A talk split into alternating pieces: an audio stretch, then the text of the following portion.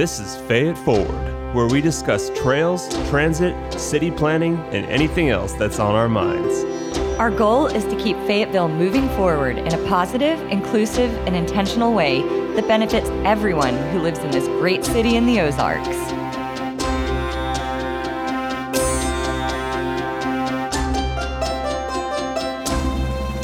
You ready? Come on in. Welcome to Fay It Forward.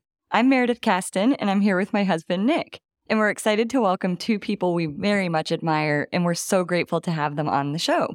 Matt Mihalevich is Active Transportation Manager for the City of Fayetteville, and Dane Eifling is the Mobility Coordinator. Would y'all mind telling us a bit about yourselves, starting with Matt? Sure. Hi. Thanks for having us today. I've been with the city of Fayetteville now for 18 years. I've had the pleasure of working on most of the trail system that we have today and look forward to continuing and expanding our network of trails and active transportation network. Great. Dane? Yeah, hi. Thanks for having us both on. I am the mobility coordinator for the city of Fayetteville. Prior to that, I was the bike and pedestrian programs coordinator for the city and the University of Arkansas and came on with the city through an Energy Corps, which is part of AmeriCorps service term back in 2014. So I've been doing this the better part of a decade. I also do part time in the Navy Reserves. So I'm uh, in, engaged with that uh, part time. And so that takes some of my time. I'm also a, a father and a Fayetteville native. Uh, grew up here and uh, just proud to be doing the work that I'm doing in my hometown. And Matt, are you a native as well? I actually grew up in Springfield, Missouri. I Oh, came nice. to University of Arkansas back in 96 and uh, went to University of Arkansas and studied landscape architecture. Went away to Tulsa when I first got out of school in 2001 uh, and worked in for a company that specifically designed trails. And so I really was able to cut my teeth there and get some good education there and had the opportunity to come back to Fayetteville though and have been here since. So Well- I consider myself almost a native Yeah, because you're- I've you're been here so long. no. Now, how long have you both been on the Act Transportation Committee? The whole time. Yeah, it used to be called the Sidewalk and Trails Task Force. Back, yeah. back in- Maybe we should have you tell us a little bit about that because I Uh, don't the know if history? people know what Well, it is. Yeah. Are you both founding members then? I am the second Trails Hmm. was was called Trails Coordinator, now Active Transportation Manager, but I'm the second one the city's had. So there was one before that did run the Sidewalk and Trails Task Force. But they weren't Matt Mihalevich. Matrilovich. Yeah. That's right. That's, my right. nickname. That's right. So, what have you seen from when you started till now? You know, obviously there's been a progression of Fayetteville and, and acceptance of trails and transit and these things, these active transportation modes. I would be curious to hear from both of you what your experiences are historically from then to now. I mean, obviously a lot has happened and we'll get more into some of the details of that, but just in general, broad sweeping terms, what has changed? when I started, there was really just adopted the Fable Alternative Transportation and Trails Plan, which was called the FAT Plan. which is always ironic. Um, but that uh, was adopted in 2003 originally. And at that time, Mayor Coody and the council really had a vision to get tr- trails going. There really wasn't a lot going on. We had portions of the Mud Creek Trail built there by Front Street, and that, that was pretty much all that we had. And so they really wanted to get it going and uh, started with the piece of, of what's now the Ramble between Center and Prairie. We called it the Center Prairie Trail at that time, but that was one of the first pieces built. that was before they got creative with the names. Yeah, we got a little better with our naming. From there, it, really what happened, what was most instrumental, is in 2005, the city council created our trail crew, our trail construction crew. That's an in house trail construction crew of nine people through our transportation, now our public works department.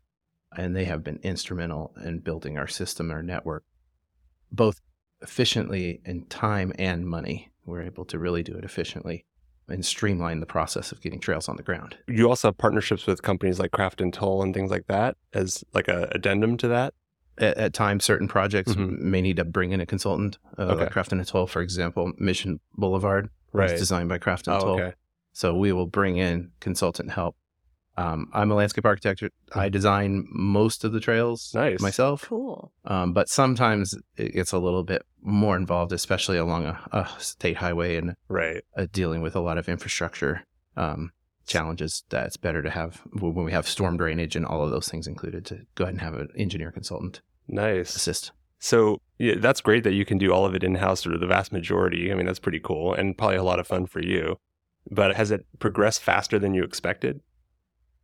It, it was ambitious at the very beginning. We, we were like, we're going to do five miles every year. And then it was like, oh, we really can't do five miles a year. But two to three miles of trails a year is attainable. And now we're seeing it really incorporated into all of the street improvement projects too. Whereas we're not going to build a street that doesn't accommodate all modes of transportation. And we've learned that the, the best way to accommodate bikes and pedestrians is to separate them from vehicles. And so we're going to be seeing more side paths, trails adjacent to and buffered from the vehicles.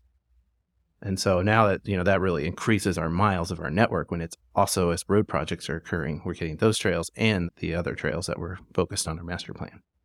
I definitely want to talk with y'all about the master plan shortly, but we mentioned it earlier and didn't really get into it. Do y'all mind sharing? Maybe, Dane, you can talk about what the Active Transportation Committee is and how it came to be and what your role is being city representatives? Sure. Yeah. And just piggyback on what Matt was talking about, the secret to Fayetteville's success really is Matt. Having somebody with that passion Sure. and the know how to implement these plans. You know, anybody can just staff a position or whatever, but if you having the right person in that role, you know, Matt's been able to get more done with less than anybody you could ever hope to get in that spot. And I think Can we clone him? That's pretty obvious. I don't know. Well, he does have kids. I'm sure. Maybe you got to recruit him into family, the business. maybe a family Yeah. business kind yeah. of thing. But yeah, for the Active Transportation Advisory Committee, ATAC as we call it, it's a citizen group.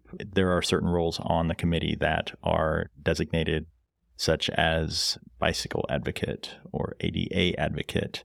We have a parks representative on the committee, and we meet monthly to review projects. And we have a police report at the top of every meeting, which is kind of the worst part of the meeting where we review crashes. And so those reports come in monthly, and just about every month we at least have a, few crashes that we want to talk about and look at ways that we can prevent those or what may be some root causes of those incidents. Then the, the rest of the meeting, we're usually talking about trail projects being updated. Matt usually has great photos of all the progress that they're making. Same with our sidewalk crews programs, and and we do look for formal recommendations on bigger projects or planning efforts. And that's an advisory committee to the transportation committee, which is a subset of city council. And so formal recommendations will come out of that uh, committee to g- help guide the transportation committee's decision, which uh, has a little bit more weight. Great. Thank you. That's super helpful. And I think for anybody listening, if you're interested in this type of thing, once in a while you'll hear an announcement. It's usually in Fayetteville Flyer or announced by the city government, but these positions open for some of these citizen advocacy slots, right? Yeah, and the meetings are public, and Mhm. we take public comment on every single item that's on the agenda. And some of the most influential people that we've had in those meetings aren't even on the committee. They're just there, and yeah, show like what is it? Albert Einstein said, ninety percent of life is just showing Mhm. up. Yep. Ninety percent of being effective in any kind of civic engagement is just showing up, and it's hybrid, so you can show up via Zoom and raise your hand and get your voice heard. Thank you for saying that. And I want to take this moment to say I'm sorry I didn't go to the last meeting. I was in Oklahoma. Nick had some excuse. I forget what it was, but anyway, Hey, we, get paid to go to the meetings. Yeah. Y'all don't, so we no- do try to go. don't go. apologize. Yeah, I love it though. I find it super fascinating. So if you find this podcast fascinating, you'll probably find the meetings fascinating. I encourage y'all to go in either via Zoom or in person. It's super welcoming and friendly every time we've been. Meredith, I just wanted to mention all the meetings are filmed also, and they're all available on our website. Nice. Ooh, So if you want to go watch an older one or anything, you can okay. always go back and, and, and see that That's awesome. My weekend is spoken for. Thank you. yes. Well, I want to go back real quick, Dane, just to hear your history of just how you've seen things change, not just in the terms of since this committee's been formed, but just over the last, I don't know, 30 years or so. So I grew up in a split household. My dad's house was out on Mount Kessler, Mhm. and I got a mountain bike when I was oh 12 or 13 years old, and I would go you know, air quotes here, mountain biking on Mount Kessler on ATV trails, Mm. and that were intended for dirt bikes, like motor, you know, motorcycles and, and ATVs. And I would ride a mountain bike out there, and these trails would just go straight up the sides of hills, no switchbacks or anything like that. And I was thinking, boy, mountain biking really is hard, and you know, and it was extremely difficult. And I, that's what I thought mountain biking was. And my mom's house is in town, and we had some single speed bikes and well, um, you know, no sidewalks or anything like that on a little street called Janice, which is between Dean and Garland there. And she would tell me, just ride your bike on this on our street only. Don't go anywhere. and so I'd ride up and down the street there, and then every once in a while I might ride down the convenience store when she wasn't, you know, she wasn't aware. Rebel. But then growing up, I was trying to ride a bike from home to the Fayetteville High School or from uh, my house to my job at Washington Regional, and riding a bike around town at that time was horrible. And I didn't really know how horrible it was, but trying to ride a bike down College Avenue, and I thought that was what biking was. And uh, dealing with rednecks throwing stuff at you and things like that. And when I moved away for the Navy uh, after high school, when I came back to Fayetteville to visit, uh, there were these trails. And I was like, what is this? And this was circa 2005, 2006, 2007, like that kind of age. And, you know, it was like, they're building trails right through the middle of town and everybody was just so freaked out but i didn't it didn't compute for me Yeah. it didn't it did not compute didn't make any sense but i would keep coming back to fayetteville to visit and every time i'd come back there'd be new trails it would have been extended or it would go a little further things like that and i was interested in that but it wasn't really until i got out of the navy went to school in the bay area i went to san francisco state and majored in geography and I got into these urban planning and transportation plans and people were writing theses on bicycling and things like that. I thought that was kind of funny at first until I got into it and got my mind brainwashed into thinking of that. And so I got it in my head, oh, well, I should do my research papers on Fayetteville. What's going on in Fayetteville? And that's how I actually met Matt for the first time was I interviewed him for my senior writing project. Yeah. and he helped me and i was just really interested. We kind of stayed in touch. And that was how i ended up getting a job at the city was just through that connection there. But going forward all the way to now what people are experiencing as, as mountain biking in fayetteville for example versus what i was experiencing and what it's like to ride a bike in town compared to what i was experiencing 20 plus years ago it's night and day. Night and day That's great. And it sounds like you know your initial reaction you had mentioned was that when you first heard about trails cutting through the, the city, you were like, "What is this?" It's almost like a negative reaction of like, "Why are they doing this?" Right? Or was it positive? I'm just wondering if it, if it changed your perspective when you started talk, talking to Magic Matt over here. Yeah, because I was well, I was in the Navy and I would have been twenty years old, Yeah, and so it was just kind of a not. It didn't really affect me because it was really something that I would just see. Intermittently when I would come home to visit. hmm But it wasn't until later where I started to connect the Yeah. the infrastructure with the vision with my own experiences, Yeah. and to go, oh, this is gonna be so great if we can keep it going. and I think that's a good point to to focus on in that sense that I think some of the resistance that people have is just they're just not familiar with how it might benefit them or their children or their families or just life in general. And I think that kind of change of like, oh, now it affects me.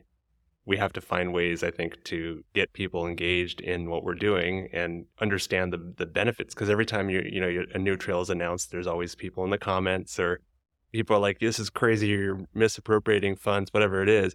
And I think it's like just because they don't use it or they don't understand the value of it, it they have an inherent negative reaction. And I'm hoping we can change that, hopefully, with more awareness. And I don't know, it's just it's nice to see how that connected for you, and I hope that does it for more people as well. Definitely. Would y'all mind describing the active transportation plan for people who aren't familiar with the plan and how it guides the decisions that you make as more trails are built? So the active so the active transportation plan was one of the first projects that I worked on when I started with that Energy Corps position and it was a great learning experience for me because I was just fresh out of college. I'd never worked on a, a planning project, but uh, um, it was an intended to be an update to the plan that Matt mentioned earlier, which is the the Fayetteville Active Transportation and Trails Plan, the FAT plan, which was 2003, and so that was 11 years old at the time we wrote the first ATP, and just the Active Transportation Plan, because it and it was um, more focused on all modes of transportation, including on-street infrastructure, bike lanes, um, just in setting mode share goals, those kinds of things that was more transportation focused, whereas the FAT plan was really a trails master plan mm-hmm. for the most part. And um, we did do an update on that plan just last year and officially adopted it at the beginning of this year. So there's an update, and that's really helpful because so much has changed, even just every 10 years, so much has changed in best practices and what the Census Bureau is collecting and how, what we can report on, what we really should move toward. And it's focused on that all ages and abilities principle of designing streets and infrastructure that that everybody will use, not just the brave, uh, bold cyclists or uh, runners or things like that. That we want people that are at eight to eighty age range. How does that plan evolve? You've mentioned that it's changed and it's evolved. How does the process work? Is it purely internal or do you guys seek community input or some combination?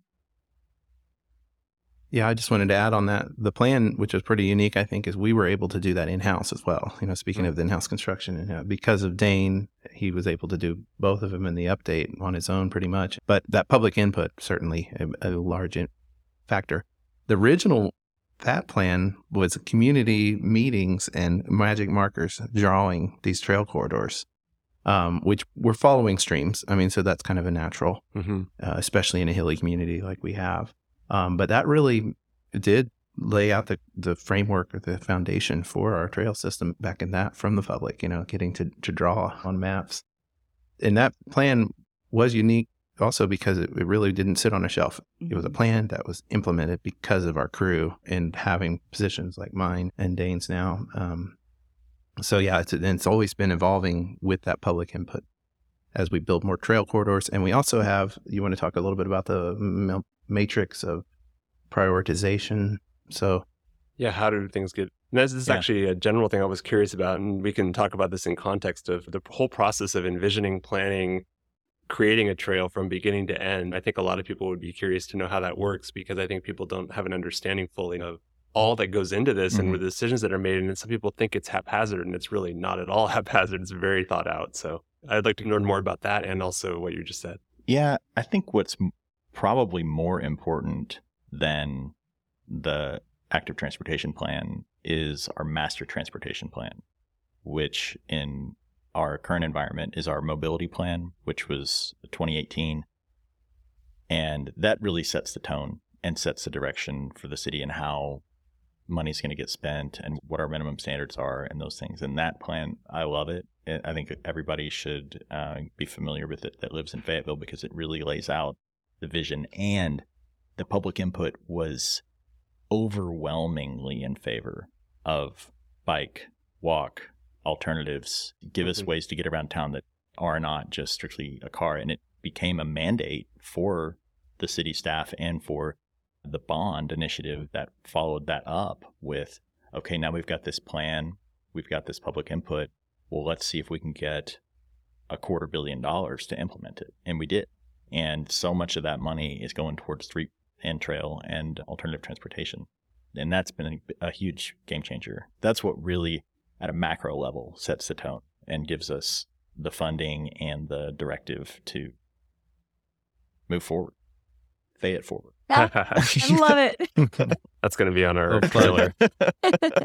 That's great. I love yeah. that. And Matt, could could you just tell us a little more about the whole trail creation process in this context? Sure. Yeah. So we have the master plan, like you mm-hmm. mentioned. So we've got a line on a map, and then we use a prioritization matrix that bases on like proximity to schools, transit, it takes into a lot of things of equity also included and kind of scores, basically scores a trail. And so our focus is those higher scoring trails that are more connected and in, in, in general density. You know, density has always been our big one. you know, we have these student housing, student apartment complexes, mm-hmm. and we've been pretty effective of getting trails connected to them. I'm going to use Niokaska Creek Trail as an example. It's one of my favorites. That one actually was in the pipeline to get built for 10 years. Um, Wow. And so I actually worked with some property owners. So that's really one of the biggest elements that goes a little bit unseen, uh, behind the scenes kind of, is, is working with all those property owners. And Neil Niokaska Creek Trail uh, has, has several properties and going through backyards of, of many properties. Even though there's a stream there, the, the property lines still go all the way down or used to. And so working with those property owners, I, one in particular, I, it was early on, 10 years, they were like, oh, yeah, we agree. And I, I, I think my daughter would like to have a lemonade stand on here on the trail. And so 10 years later, I was talking to him, you know, more recently. He's like, well, she's in college now. She's not really interested in having But someone a lemonade else's stand. child I know. could have a lemonade And I would stand. love actually, a lemonade I went by on, stand. on And they. Monday and on Old, Old Wire, and there was a lemonade stand. Oh, I perfect. bought some lemonade. So, so that process does take time, you know, in designing, and then creek crossings, bridges are extremely involved in design because we have to make sure we aren't creating any kind of flood conditions upstream that we aren't backing up the water. So that has to be a full study, uh, and then um, doing the bridges. Um, but overall, property owners they get it more now. Like in the earlier days, like you're talking about, and it's like, what a trail? Like, what is this? And is that going to bring people to my house and take things or something like that? Right. So it, it got easier as people like, oh, I know what this is going to be. Mhm. This is going to be a community amenity. And we actually see that property values do increase with proximity to the trail. So that helps with some of that. But we do pay, you know, pay for the properties and make sure we get everybody taken care of as needed. Fences, vegetation, whatever they need. And then we can get to it, laying out the alignment, and uh, we'll just get the easements and then stake them out in the field. And then basically with our in-house crew, a lot of times I'm just like, stay between the stakes, you know? and they can have some artistic freedoms to get it. And they, they know so well how to build it now because they've been doing it so long as far as ADA and all of the requirements of design, um, of, of construction of how to build it. Uh, another thing is over 10 years ago, we went to all concrete with our trails, and that's really going to serve us well in the future. Uh, we did find early on we were all asphalt. It was faster to get it down, but we were ha- having longitudinal cracking, a lot of just de- degradation of the asphalt. So we're going forward having to be, you know, concrete trails. And uh, if we do have problems, we can pick out a pat, you know, one panel and replace that. And going to be a service that's, that mostly is going to last at least 100 years, I would expect. So, That's awesome. um, hmm and we've always undercut all of the soil and, and built a, a strong foundation like a road. Really, they're built like roads. Um, yeah. it- because we do need to be, get service vehicles out there, tree trimming, anything, even concrete trucks at times. We need to be able to get there if we need to replace a panel or something like that. So they're really built to last too. Yeah. No, that just brought me to the idea. I see a lot of skaters and I'm I like to roller skate on the trails and it's so much nicer on the concrete than the asphalt. It's just a world of difference. So it's exciting to see more sections getting Ask Oh, Matt about saw cut joints. Saw cut joints. Oh, this sounds exciting. yeah. So part of that is whenever you're finishing the concrete is it can be, you know, like bump, bump, bump, bump, Yep. bump Uh-huh. if it's too much of a tool joint or an expansion joint. So we take mostly we can saw cut where we can. A saw cut's going to be real tight, really saw, Yep. tight joint. That's roller That's skate friendly. smooth, roller skate friendly. oh yeah. And then if not, when we have to have expansion joints, we'll go ahead and fill it with caulking so that you know it creates that smooth surface. Yeah, Nice. no, no detail is too small for I love it. It's important. And that's why Honestly, he's that- Matrilovich. yeah, and we appreciate it because we use the trails all the time, and we sing their praises to everyone we can. So we really appreciate what both of you do, Mhm. and just I hope you keep building and building. And to that point, I know there's a plan for every house within a quarter mile of the trail to be uh, connected to the trail system in Fayetteville at some point. And I was wondering, in, in that context, we have the kind of north south greenway and some other north south routes, and now it's kind of cutting east west is a lot of this work. It seems like right, getting these east west neighborhood connectors. Yeah, the official goal is uh, trail within a half mile of every residence. I was getting a little eager. a little eager. uh, Which we changed to 10 minute walk. right. or And three we minute actually, bike ride. yeah, so we actually changed that from, yeah, 10 minute walk or two minute bike ride. Okay. And so on our previous edition of the ATP, we were just looking at that kind of as the crow flies distance. Hmm. But with our updated GIS technology, we were able to do a true walk shed. So, like if you lived at the end of a cul de sac Hmm. and the trail was a quarter mile away, but the, your walk was actually a mile, let's say, because it because you had to go down and around all the way around in order to get there. We weren't we were not going to count that that because proximity does not equal access if you're on the wrong side of a, a barrier, and so we're able to get it down to that level. And when we draw a new line on the GIS map, that shed will populate, and we'll see who we're getting missing. And so that's yeah, that's that's an important differentiating factor. And I think when we go and we're evaluating those um, trail projects, we will be looking at okay, well, how many more people do we actually serve when we build that? You know, it's population density is a really great thing to look at, but how do we maybe maximize our investment and make sure that we're getting people more real access that they can use, and not just close to the trail? I really appreciate that because Yeah. that's what actually matters. You know, it's one of those things where if there's lip service that a, a government does and says we're going to do this, and it doesn't match realities on the ground, which is what you're talking about mm-hmm. with actual commute. People get really upset and they think you're mm-hmm. lying to them, whatever. So I really appreciate that you're actually looking into the rea- reality of what someone's experience is on a day to day basis, and that's part of why we love Fayetteville and you guys. Yeah, and I think it gets away a little bit from the n- kind of knee jerk. Well, how many miles of trailer are we going to build this year? hmm We could build five miles, we could build one mile, but it's how many more people are we going to serve with our network? And that could be accomplished with fewer miles of trail, but just more meaningful, valuable pieces. Do you see that as one of the visions for what you guys do? Is it something where you want to see more people getting around using the trails instead of using roads ideally? Because we're we're growing quickly. This area is exploding. We could turn into a snarl of traffic jams if we're not careful. It really seems to both of us that there's a lot of focus on trying to get people to use these trails as transportation, to commute to work, to get around, to go see friends, to go to Dickson. Yep, absolutely. That I mean, that was the original plan all along. It was Fayetteville active tr- or uh, alternative transportation plan. I mean, we've always had that eye on transportation. To you know, and I always tell people, you know, it might not be for everybody, but that you know, that car that's not in front of you in traffic is on because they're on the trail, and so it benefits everybody. Oh, for sure. And well, I'm curious, how does this interplay? You mentioned that it's part of the mobility plan. So, how does that work with public transportation, with other forms of getting your bike around in inclement weather, maybe? Do you guys have any thoughts on what that would look like for someone to get around using purely public transportation, active transportation? I think what people really want is options. Mhm. They want freedom to choose whatever it is. You know, that's why we have 50 different salad dressings in the grocery store. They, the people like choices and they like transportation choices. So they don't want to be locked into just one choice. Um, a lot of people in Fayetteville and other places, they don't have choice. Whether it's because they live on a street or in a location that's super car dependent and they can only that that's their only option or maybe they can't afford a car and they are limited in what they can do and where they can go and so that's why having the trails and having good sidewalks and having good transit and having you know road infrastructure that works and is not completely jammed up with traffic gives you those mobility options and so i think at the rate that we're growing it's more important than ever for us to be getting these projects done now rather than when it's too late.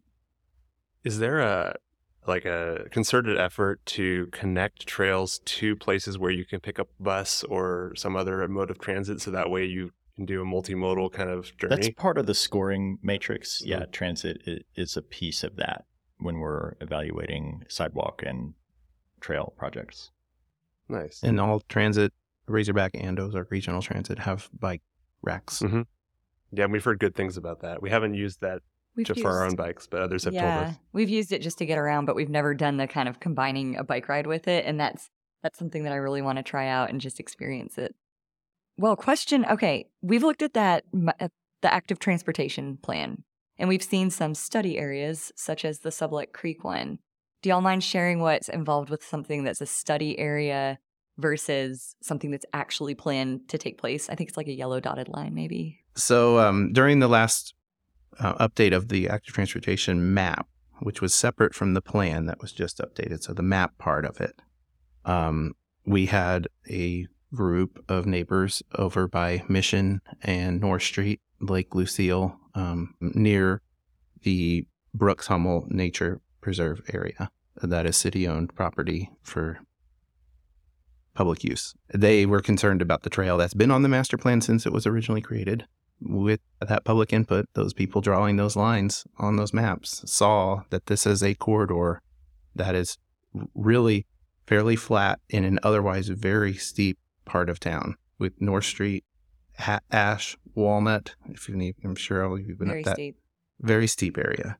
This is actually a, an area where the trail can be ADA accessible. We, we can actually meet grades of ADA accessibility and go through and open up this park. So it's an important connection on the master plan. These neighbors d- basically, you know, really didn't want the trail. So instead of taking it completely off the master plan, which was a decision that could have been made, uh, the mayor certainly didn't support that in the council. So we created this study area. So that's what the study area is. We're looking at um, alternative alignments potentially, but um, uh, the reality is that because of the topography, because how steep it is there, that this is the location that's going to be the best for a trail.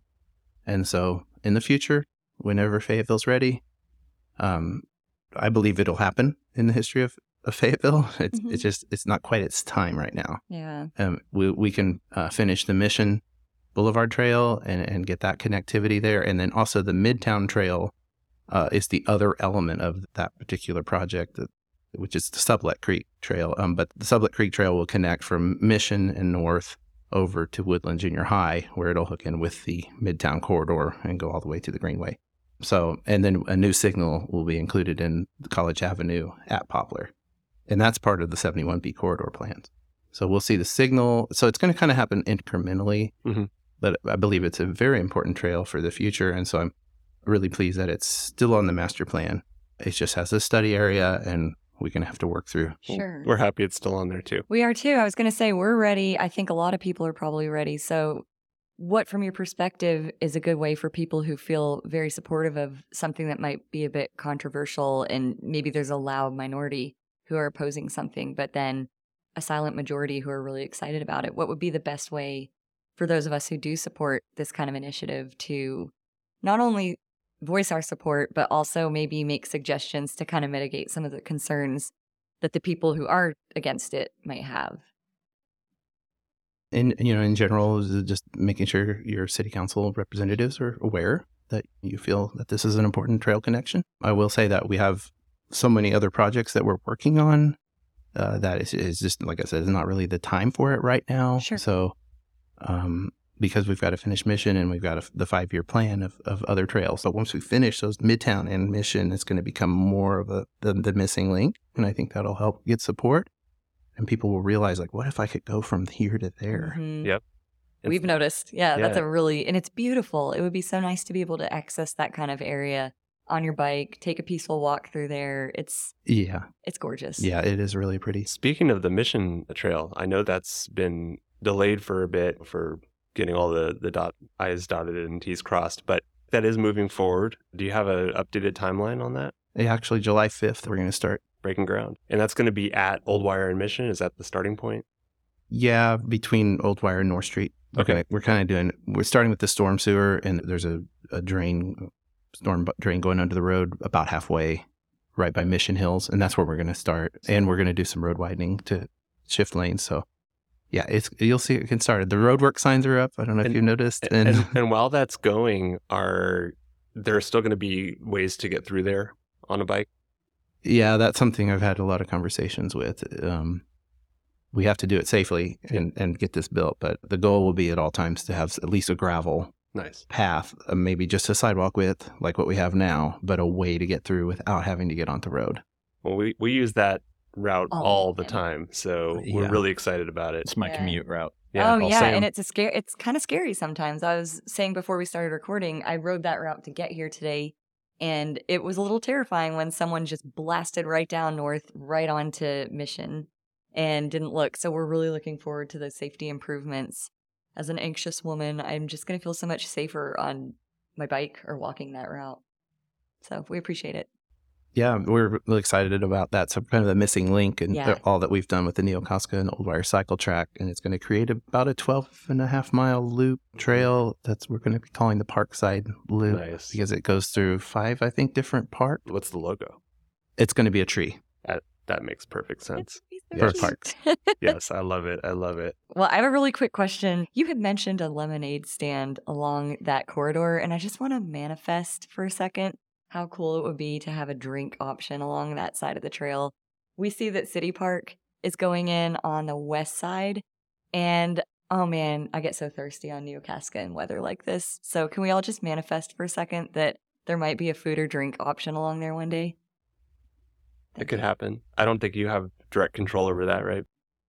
It's a manifesting moment. It's true. Yeah, we're just Well, and that's the nice thing about the trail network as we get it, you know, so heavily used, it, it can be an economic development tool for our Mhm. If you build it, they will come. And Yes. we've certainly seen that. And so, like City Park, for example, other things, I mean, all, all throughout the corridor, uh, Fossil Cove, I mean, there's all these great establishments that the trail, I think, really helps with their business. And I think some people, it's the same thing when you sometimes you'll build something new and people say, well, no one's really using that route. It's like, why are you putting this resources here? But then, like you said, it creates demand. People suddenly are like, well, now I have an option. And so I think it's getting past that initial public res- resistance to like, well, we don't need it there. It's like, well, you don't need it here yet, but the city's growing. We need new routes. This is how you prevent places like, I don't know, some places in Texas that have really bad traffic and sprawl. Austin. Yeah. So yeah, we don't want to necessarily fall victim to the same traffic patterns that Austin fell victim to. So Mhm. hopefully this is going to help with that. The idea that you're describing very well is the first page in Fayetteville's mobility plan, where it talks about induced demand. Yes. And that's a principle that I think anybody that's thinking about transportation needs to understand that when you widen a road, you induce more traffic. Mhm. And when you build a trail, you induce more biking and walking. Just by building it, you change people's behavior. And that's what we're trying to do. Oh, yeah. We watched a video on that earlier today about the negative sides of highway induced demand. It was by, um, City nerd. no, not City Nerd this time. It was the Oh, the Urbanity. We, we follow all these different kind of nerdy. I hadn't heard of that one yet, Oh, they're that's- great. That's a great title. Oh, yeah. I love it. And it was a great video. We'll have to link to it in the show notes. But I love the idea of having the counterpoint of induced demand to the trails because I totally am in agreement with that. If you build it, they will come concept. We've seen it. I mean, we've seen it in action. You've seen it in action since day one. Sometimes the response to when we build trails, people will come out of the woodwork and say, well, no, we should be adding lanes to the highway or to the roads. And you're like, I mean, there are other ways to solve traffic problems, mm-hmm. alternative modes of transit, not just active transportation, but better buses and trains and whatever else we can come up with. But it doesn't have to just all be widen every street because that's not going to help us in the long run in the way that people think. But we're preaching to the choir here. So. Yeah. it's more that we're just letting people know we're going to put some great resources down Yeah. there to learn more about induced demand because Yeah. it's fascinating. So, what are some of the challenges and rewards of the work you do? I'll start with the, the the positive, I guess. But I mean, just seeing all of the happy people out using the system and the network, and families, and just really transformative to be able to have this ability to get around safely and comfortably. Challenges there are always a lot of challenges. Probably one of the biggest challenges, which we've made progress with, which was just it's working with the state Department of Transportation on their corridors, which Mhm. Mission Boulevard Yep. is one of them. Right. And then even just with their improvements in the past, road improvements like Highway 265, for example, where the states they wanted the DOT, you know, ARDOT's wanting to include bikes, but they, they don't always know exactly. And it has evolved over time. What is that facility like? But it isn't a white stripe with Right. cars going 60 miles an hour next to you. They need another Matt Mihalevich on their team to know what to do. Yeah, more cloning. Yeah, we're, this is going to turn into a how do we Hmm. clone conversation. or how do you get the right education that you Yeah. need? That would be a Yeah. good question. I mean, how does somebody who's maybe not gone to college yet or wants a second career, how do they get into this space? I think a lot of times engineers maybe aren't as you know taught or informed on how the, the human element and, and all the different options uh, involved with the design, especially when they're pr- pretty focused on moving cars and trucks efficiently, which that's part of it and that's very important, you know, so I don't want to get wrong on that. But when you have a, a street or highway, there's also going to be pedestrians and bikes. Uh, You, you can't be like, okay, well, we're just going to pretend like they're going to be there. Yeah. hmm And that's what's happened historically. Now, we've made a lot of progress, and that's what I wanted to say uh, specifically about ARDOT is now their standard is going to be a side path instead of the painted That's stripes. big so progress, That's yeah. huge. huge. And this is all of Arkansas? Uh-huh. Wow. Wow. And do you think that's influenced specifically by Fayetteville and by I, your... in Northwest Arkansas. That's yeah. awesome. I love that. Yes. And hopefully that helps other cities in Arkansas you know, grow their networks. So. Yeah, and it have a, a, a- a safer, more comfortable facility that will actually get used. I mean, so like the crossover example I always use is like, how many bikes have you ever seen on there? Yes. Oh, yeah. I saw one one time. Mm-hmm. And did they look comfortable? No. No. I've ridden on the sidewalk there just to, you know, but You want to be on the It's still not sidewalk. scary. it's Even still not scary. yeah. ideal. Yeah. And so we hope to be able to in the future, and it's on the master plan, is to widen that sidewalk. And you'll see as developments are occurring along crossover, we're Yep. going ahead and having them do it. So th- there will be pieces, and then we can stitch it together. And that's something else that's really been beneficial as we have the master plan. When developments come along, we know we're like, oh, you're building on this trail network, and we Mhm. can require them to build that portion. That's now, it may not be all connected. Like the Shiloh Trail on the west side of the interstate is a good example of where we have a lot of pieces of trail that we will be able to come back and stitch it together. I think this is an important point because I think sometimes some people will see the trails to nowhere and they're like, well, they don't know what they're doing. No, it, it's a plan. It's just that you can't do it all at once. There's funding issues, timing issues, all the things. And Yeah. speaking of that, when crossing 49, is, is that going to happen at some point? And, and what's the timeline on that? Yeah, we've worked really hard to have trails across all of our overpasses or mm-hmm. underpasses of 49, which we will have. All of them will have it. So the the next ones is the MLK. It will have a path under it on the south side, Nice. and then 15th Street is being extended over 49 as part of that project, and it'll also have a trail across the bridge. And so we have it. Really, that's going to be all of them. We have it. Nice. Uh, they'll we'll have it on all of them because that's such a barrier. Yeah. And so we, every one of those to have a, a trail bridge Yeah. or underpass. If budget wasn't an issue, if public opinion wasn't really an issue, like if you could just say, like, I want to do this dream project in Fayetteville, and it may not even be something that you could ever achieve, but it would be something you could really see making Fayetteville better. Do you have any kind of just pie in the sky things that just make you go, wow, this would be so cool? And maybe they're almost possible.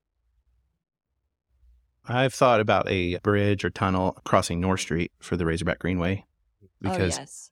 we do have the signal and it works fine. We, I mean, we have had very little or none safety issues there, but it would be really nice to be able to cross separated there, just cruise right under North Street is one of our big east-west connectors.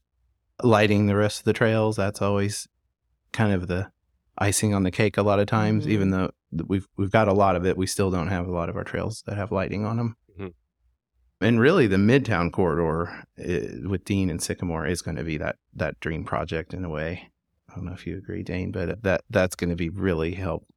You were mentioning the east-west connectivity. Yeah, well, we have the same issues with our trail system as we do with our street network, and that that is one of the best flat corridors and it connecting so many people in schools and, and, and everything. So Yeah, that I'm Dean super project. excited about it. Uh, That's basically designed. So, I mean, Okay. the public comment We're starting is- in July. is- So Nice. is, Oh, nice. Good for all intents and Lots of purposes, done. That's awesome. July. Yeah. I love that. Yeah, July's going to be a big trail month. big trail month. Get ready For starting. I mean, it's going to take a year, but hey, yeah, I'm excited. Um, in that vein, okay, so we all want to keep the trails clean, accessible, and safe for everybody. So sometimes when we're riding, we will see some trash, we'll see, or we'll see some plants this time of year with all the rain and summer hanging into the trail. Do y'all have a perspective on how we can best be good stewards of these trails? Do we need to be riding around with clippers in our pockets? Do we need to? We've talked about doing that. Yeah, you're I've- certainly welcome to. Okay, okay, good. Because sometimes I'm like, I don't know if I should. I don't know if this is frowned upon. Okay. No. All right. So ride with clippers in your pockets. Try not to stab your butt. yeah, That's- maybe in your basket or put your bag. Right. Yeah, I think uh, one big problem is invasive plants. Yes. And honeysuckle, privet, you name it. And our parks department has a volunteer coordinator and we'll do invasive removals mostly in the winter. hmm But I would encourage anyone to just get aware of Mhm. what those plants are and what they look like and what they're doing to our habitat and do what we can. We've done some really great invasive species removal projects along the Razorback Greenway and along other trails. and it just makes such a different makes it's uh, you can see the creek you can Mhm. see um, what's what's three feet off of the trail all of a sudden and it just changes the whole perspective. It makes it much more beautiful much more sustainable environment. So and safe, I would say. yeah Mhm. and um and allows us to get that trash out and things like that that end up getting hidden there. So the invasive plants are probably our worst enemy when it comes to maintaining the trails beauty and safety Speaking of safety, um, I know that certain parts of the trail, some people have personal safety concerns occasionally, whatever it may be. I think some on the south side of the trail, things like that. I've heard that there's been more trail patrols added, or there's a plan to do that. Do you know a little bit about that? Yeah, at our active transportation advisory committee meetings, the police usually give updates. We had a, a really great full time dedicated trail beat that was established. Uh, we um, through COVID and other things with staffing in the labor market in general has been really tough, and so those positions were not filled for a time. We do have trail patrol back currently, and last time I was on the trail, I saw a side by side We saw them. patrol, Mhm. and we think that's great. And we're seeing some great progress with just uh, added police presence on the trails. I think that's appropriate, especially in the, in the south part of town that's been getting cleaned up a lot. But it goes back to those invasive plants to me to a certain extent that if we They get, if we, you know, out of sight, out of mind, but if we can get all those invasive plants out of there, that's going to really help the safety and the perception. I wanted to kind of give a shout out to the new program. It's called the Pick Me Up program. Yes, we've heard of that. Uh, it's been we very have. helpful where some of the unsheltered residents are hired, you know, paid by the city to pick up along the trails, pick up trash. And then so it kind of helps also instill that in- incentive to, to keep it cleaner and maybe talk to their friends that and say, hey, you know, let's not trash this up. I've got to pick it up. And Has that been working? Uh, that's yeah, very successful. Oh, and that's we've got a, a great coordinator there, Heather. It's just doing a tremendous job. I love that idea though of actually like paying people that Mhm. are already in those areas uh, to basically beautify their own environment where they are, and I think it does give maybe a little more pride of keeping it clean and Exactly. make a little That money pride. and It's kind of instills that pride. yeah. Well, is there anything that you wanted to bring up in this whole context that we haven't talked about that you think is important for the general public or people that are fans of active transportation to know about? Yeah, I mean, a, one a big part of what I do is is help with our micro mobility programs with uh, e-scooters, e-bikes, uh, those things, and and that's been a big change in Fayetteville over the last five years. Is the introduction of shared micro mobility through our bike share that's progressed into scooter share and and so forth, and that's grown and it's only become more popular. It's it is an issue. It is something that comes up as a complaint, mostly to do with Mhm. parking, but also user behavior and it's not perfect, uh, but we have about a half a million rides a year on those, and our data shows that about a third of those are replacing transportation trips. So that goes back to the issue of giving people options. Mhm. And the e-scooters, love them or hate them, they are an option for people that need to get from point A to point B that maybe don't have a car or it's too far to walk, you name it. And so we're pro e-scooter, but we're also pro good behavior and good parking and, and we work Yes. really hard to stay on top of the companies who have been great partners in trying to address those issues and so for anybody listening that's in fayetteville if you do see a parking issue or anything to do with that we always steer people to our SeeClickFix app and, and website to re- report those. That's the best way to do it. It's really easy to use and the complaint instead of going onto a facebook page goes directly into a work order where it can get addressed and there and it will get signed off followed up and the scooters usually are removed within a matter of sometimes minutes because it, Wow. it goes straight to the scooter companies and they're always out there sweeping so it's just All wanted right. to I just rode past touch one on. of those sweeping vans on the way over here. And Mhm. incidentally, we typically will just move them. When we see them in the way, we'll just get off our bikes or if we're walking, just move them. Is that okay? Or is it preferable to call the company? It's super helpful for you Yeah. to do that. When, but the thing is that is good about the about reporting it is that we can give a nasty gram to the user, Ah. and we can Oh, if they're repeat offenders, they'll get fines or they'll get kicked off the system if they can't get it into a reasonable parking place. And so when you move it, it's kind of absolving them of Yeah. responsibility. Well, quick question on the topic of these micromobility programs. I know people most people I've talked to love them, but the main drawback is that they are not very affordable. So if you wanted to say introduce that into your daily commute, is there any talk with maybe getting monthly subscriptions or working with the city to Yeah. So both income assistance. Spin Yeah. and Veo have a low income option. Oh, good. It's called Access. And so if you go onto their websites or call their customer support and say that you want to sign up for the Spin Access, it's just a low income. Anybody that's like a U of A student that's on Pell Grants or anybody, it's really easy to qualify for. Thresholds are not very high, but the discounts are significant. So Nice. for Veo, they waive the unlock fee. So it's normally a dollar to unlock the scooter just before you even start paying the per minute, and that's just free on Veo. And on Spin, uh, th- they reduce their unlock fee, and then I believe it goes down to seven cents a minute, down from like thirty three cents a minute. So it's, it's That's dramatic discount, and uh, once you get that associated with your account, it's all it just stays with your account, so you don't have to keep going through hoops to do that. It's just a more affordable option. So, yeah, Spin and Veo access. That's wonderful. That I didn't know that was cool an option. know. Appreciate yeah. that. And the idea, I, I'm kind of harping on it now, but the idea of, I think, a monthly subscription, even for people who maybe don't qualify, if there's any way to work with like the city They do Yeah. have uh, weekly passes that you can buy. Okay, great. and those are great. Those are great, but they're it's I think it's like thir- it's it'll be like thirteen bucks a week for the week, and you can ride. I don't know if it's ride all you want, but they do offer subscription models.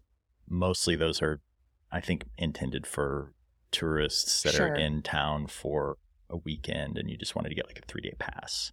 Uh, and we've toyed with like, I think at one time Veo was offering a program where you could lease a scooter Mhm. for like for a college student you want to have your own scooter for a Mhm. semester so that kind of like a leasing model so they've done some innovative things but it's it seems to always gravitate back towards that unlock fee and per minute charge Yes. Got it.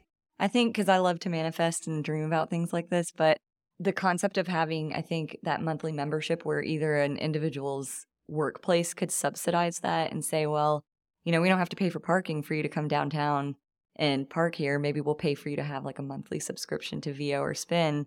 I keep coming up with these ideas of how to not have traffic and how to prevent all of these traffic snarls. So maybe we can just kind of while we manifest the lemonade stand on the Niokaska Trail, we'll manifest some monthly subscriptions. Matt, was there anything that we didn't cover that you wanted to bring up as well? Yeah, briefly, just what I kind of mentioned as we're going forward, something that's happening regionally is a, a real focus on safety and for Vision Zero. Yes. So regionally, we have a, a safety action plan, comprehensive plan, and Vision Zero resolution for a goal of by 2030 that we would have no serious injuries or fatalities That's in our transportation system. The, the, the whole the whole thing, not just the the trails or the. So we're looking at at all elements of how the transportation system functions and with safety as as the main priority. And, and so that that's just looking forward how how we're going to be going forward. It's going to be Nice. That's wonderful. Yeah. What is one simple thing everyone in Fayetteville can do today to make it a better city? We'll start with Matt. Oh gosh. Well, it's it Fayetteville's always been I feel like very community oriented and so that that's helped in so many ways with the public input side of any of the infrastructure that we're doing. Uh, and, and continuing to use and enjoy and appreciate it, I think would be um, the the main things and, and things little things like helping to clean up the trash and just really, you know, keeping our city looking great and even trimming the, the vegetation if that's available. It, it, it helps us. You know, we we have limited resources and and an expansive system that we've created, and it, every little bit helps. How about you, Dane? I would say that for if yeah, if I could have every resident do one thing today or any day would just be to if you can, if at all possible, take a walk in your own neighborhood where you live and interact with your fellow Fayettevilleans to let them you know see you, interact with them in their front yard, those kinds of things and just to build those relationships with the people that live in your neighborhood and I think the best way to do that is get out walk your dog, ride your bike, do those things where you live. Love it. Okay, one last thing. Sure. We always like to ask our guests if they have an organization or cause or group that they want to shout out and call attention to that either supports what you get, you guys do in your work or just, you know, you like them. Yeah, I would do Peace at Home. They're a nonprofit shelter for women, especially that have had domestic violence situations, and so they can have a safe place to go. They're currently working on building a pet sanctuary in honor of Candy Clark, and so that they can also bring their pets with them, oh. you know, when they're going to get away from that bad situation Yes. that they were in. They also provide legal advice and how to get out of that bad situation. So, That's fantastic. Thank you. Yeah, my mom used to volunteer for what was, I guess, just a women's shelter, but it's the it's the same organization. That's great. Oh, pedal it forward. Sure. Pedal It Forward does great work, uh, upcycling abandoned or underused bicycles and getting them into the hands of people that will use them. They've given away hundreds of bicycles to the international students at the University of Arkansas, and yeah, we just we love the work they do. Great. All right. Well, thank you guys for Yeah, joining us. We really you. appreciate you spending the time with us, and we really think our listeners are going to enjoy what you had to say. So thank you. yeah, thanks for sharing thank everything. you. you.